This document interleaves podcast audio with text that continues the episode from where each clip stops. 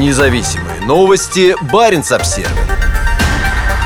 Не наш депутат. Как выходец из «Единой России» попал под статью за дискредитацию армии.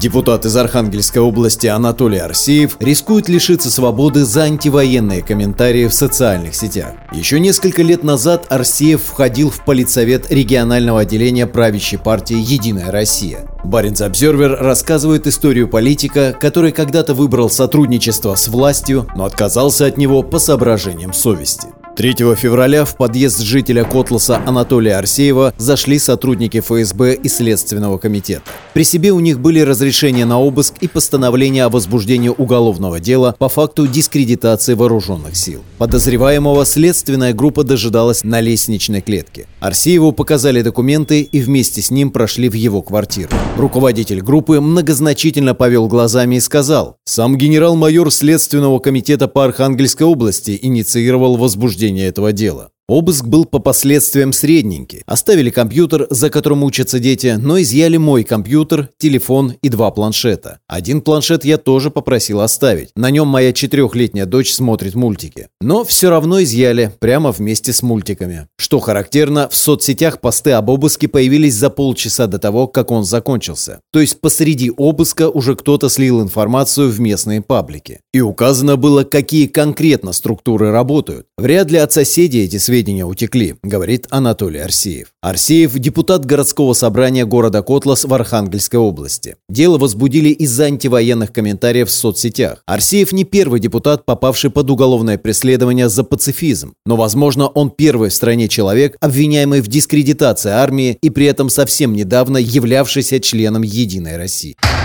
Прагматичный интерес. Арсеев не наш депутат. Пресс-релиз под таким заголовком появился на сайте отделения «Единой России» по Архангельской области третьего февраля, когда у депутата прошел обыск. Еще в две тысячи девятнадцатом году Анатолий Арсеев был членом «Единой России» и, более того, входил в региональный политический совет партии. Так что желание единороссов побыстрее дистанцироваться от бывшего однопартийца вполне объяснимо. В политику Арсеев пришел много лет назад, а депутатом стал впервые семнадцать лет назад. «Я с детства увлекаюсь историей. Всегда знал, что выучусь на историка, что и сделал после окончания школы. И политика мне всегда была интересна. Я вошел в молодежный парламент города, стал его председателем. Хорошая, кстати, была инициатива, эти молодежные парламенты, и жаль, что она впоследствии умерла. Но тенденции не было, чтобы она сохранилась, учитывая то, что происходило в стране», вспоминает Арсеев. Едва выйдя со студенческой скамьи, Анатолий Арсеев стал принимать участие в выборах. Молодого человека пригласили в движение «Единство», он согласился. Вскоре «Единство» трансформировали в «Единую Россию», и Арсеев стал членом партии власти.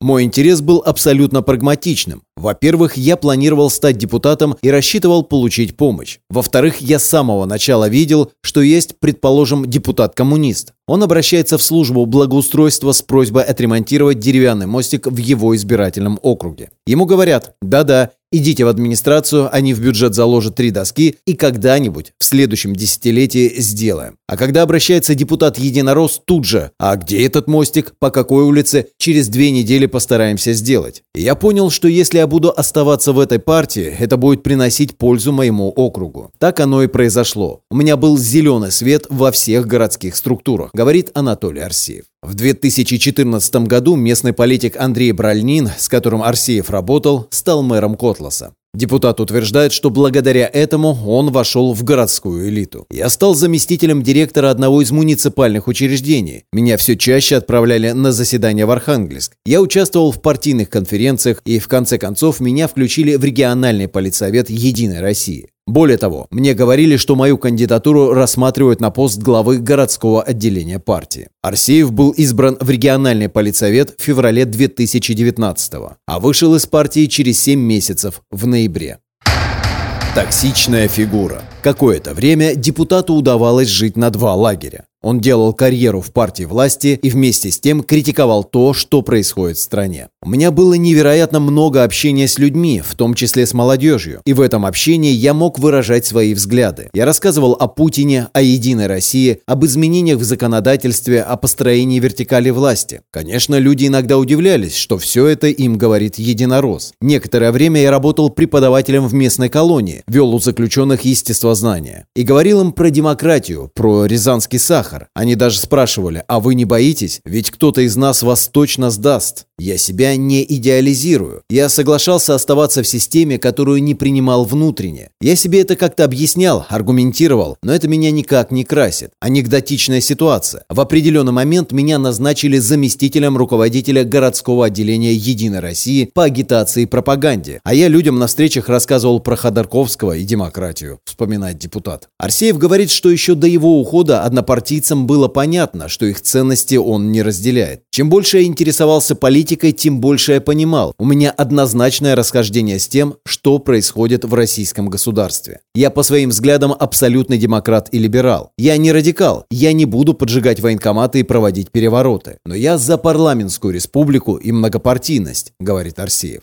Когда я стал проявлять свои взгляды в различных дискуссиях, меня сразу записали в навальнисты. Причем я даже еще из «Единой России» выйти не успел. Я не фанат Навального, хотя положительно отношусь к его политической деятельности. А то, что он в тюрьме находится и как к нему относятся, это абсолютно отвратительно. В общем, в две тысячи девятнадцатом году оставаться в «Единой России» я уже не мог. Когда в Москве разогнали протесты из-за сфальсифицированных выборов в Мосгордуму, когда ОМОН дубинками разбивал головы студентам, для меня это стало последней точкой. До этого состоялось повышение пенсионного возраста и ШС. Я пришел к мэру города, своему шефу, и сказал: вы как угодно ко мне относитесь, я в вашей команде как депутат остаюсь, но «Единую Россию» я покину. В две тысячи двадцать первом году патрон Арсеева, мэр Котласа Андрей Бральнин, попал под уголовное преследование за взятки. Он побывал в федеральном розыске, а потом был задержан при попытке уехать из страны. Проблемы начались и у Арсеева. Чиновникам запретили со мной разговаривать. Не то что помогать. Они боялись, когда я приходил к ним в кабинет. Я стал токсичной фигурой. В общей сложности путь от члена регионального политсовета до главного оппозиционера занял два года.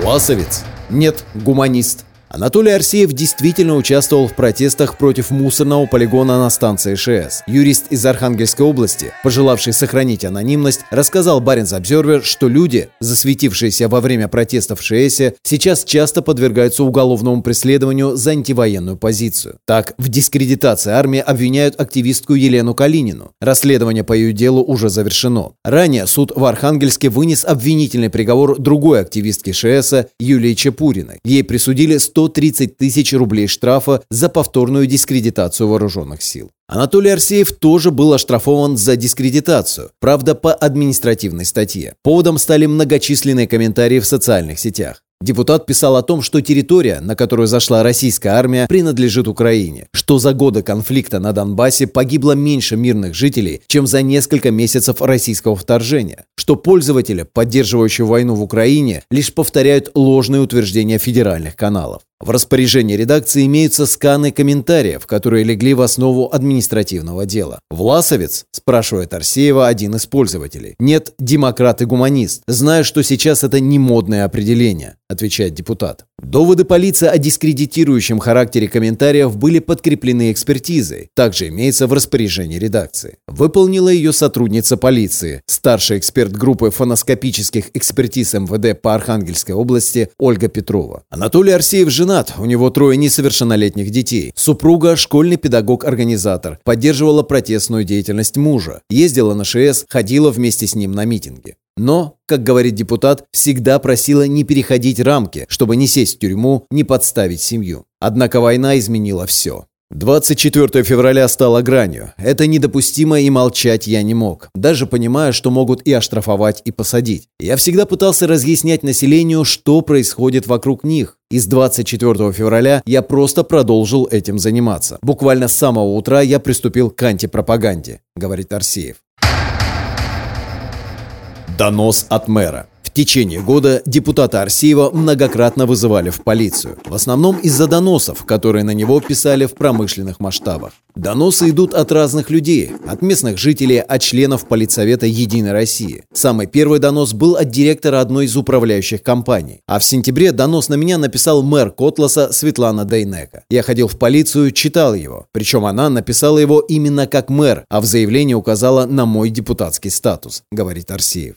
Это не первый случай, когда высокопоставленные чиновники отправляют доносы на пацифистов. Так, руководитель аппарата главы Карелии Татьяна Игнатьева несколько раз писала заявления на жителей республики, выступающих против войны. А депутата Карельского Заксобрания Эмилию Слабунову оштрафовали по административному делу, возбужденному после доноса ее коллеги, депутата единоросса Лименчука. В августе против Арсеева была организована информационная атака. В течение двух дней в полицию поступило около сорока доносов, очень похожих по тексту. Депутат говорит, что заявители были со всей страны, от Петербурга до Камчатки. Они дружно пожаловались на два комментария в пользу Зеленского. Арсеев написал, что Зеленский является законно избранным президентом, защищающим свою страну. Параллельно сразу в нескольких пабликах появились похожие посты, авторы которых разоблачали позицию Арсеева и требовали для него наказания. В те же дни ему пришло несколько десятков сообщений с оскорблениями. Мэр Котласа Светлана Дейнека подтвердила изданию двадцать девять точка ру, что писала донос на депутата. Она также заявила, что в городской отдел полиции поступило более полусотни обращений с жалобами на Арсеева. Из-за своей позиции Анатолий Арсеев столкнулся с еще одной проблемой. Он лишился работы и уже год не может найти новую. Когда началась спецоперация, я был заместителем директора в одной из управляющих компаний. Я сразу начал критиковать происходящее, и меня уволили оттуда спустя шесть дней. С тех пор я мыкаюсь с подработками. То разнорабочий, то грузчик. Мэр города запретила меня трудоустраивать. Например, в сентябре вводили в эксплуатацию новую школу. Я подал документы на вакансию учителя истории, но они предпочли зайти в учебный год вообще без учителя истории, чем брать меня, говорит Анатолий Арсеев. В сентябре Арсеева задержала полиция. Тогда же ему намекнули, что не за горами уголовное дело. Проходила первая отправка мобилизованных из Котласа, и я пришел Пришел туда как депутат, постоять, посмотреть. Ничего не делал, но ко мне подошел зет-активист, начал орать, что я позор и против наших солдат. Я обратился к полицейским и спросил, не хотят ли они навести порядок. Но они, вместо того, чтобы взять этого буяна, скрутили меня, увели в машину и увезли в дежурную часть. А в дежурной части мне полицейский заявил, у нас достаточно материала, достаточно экспертиз, чтобы возбудить уголовное дело и посадить вас. Уголовное дело в итоге возбудили спустя почти полгода, и тоже за комментарии.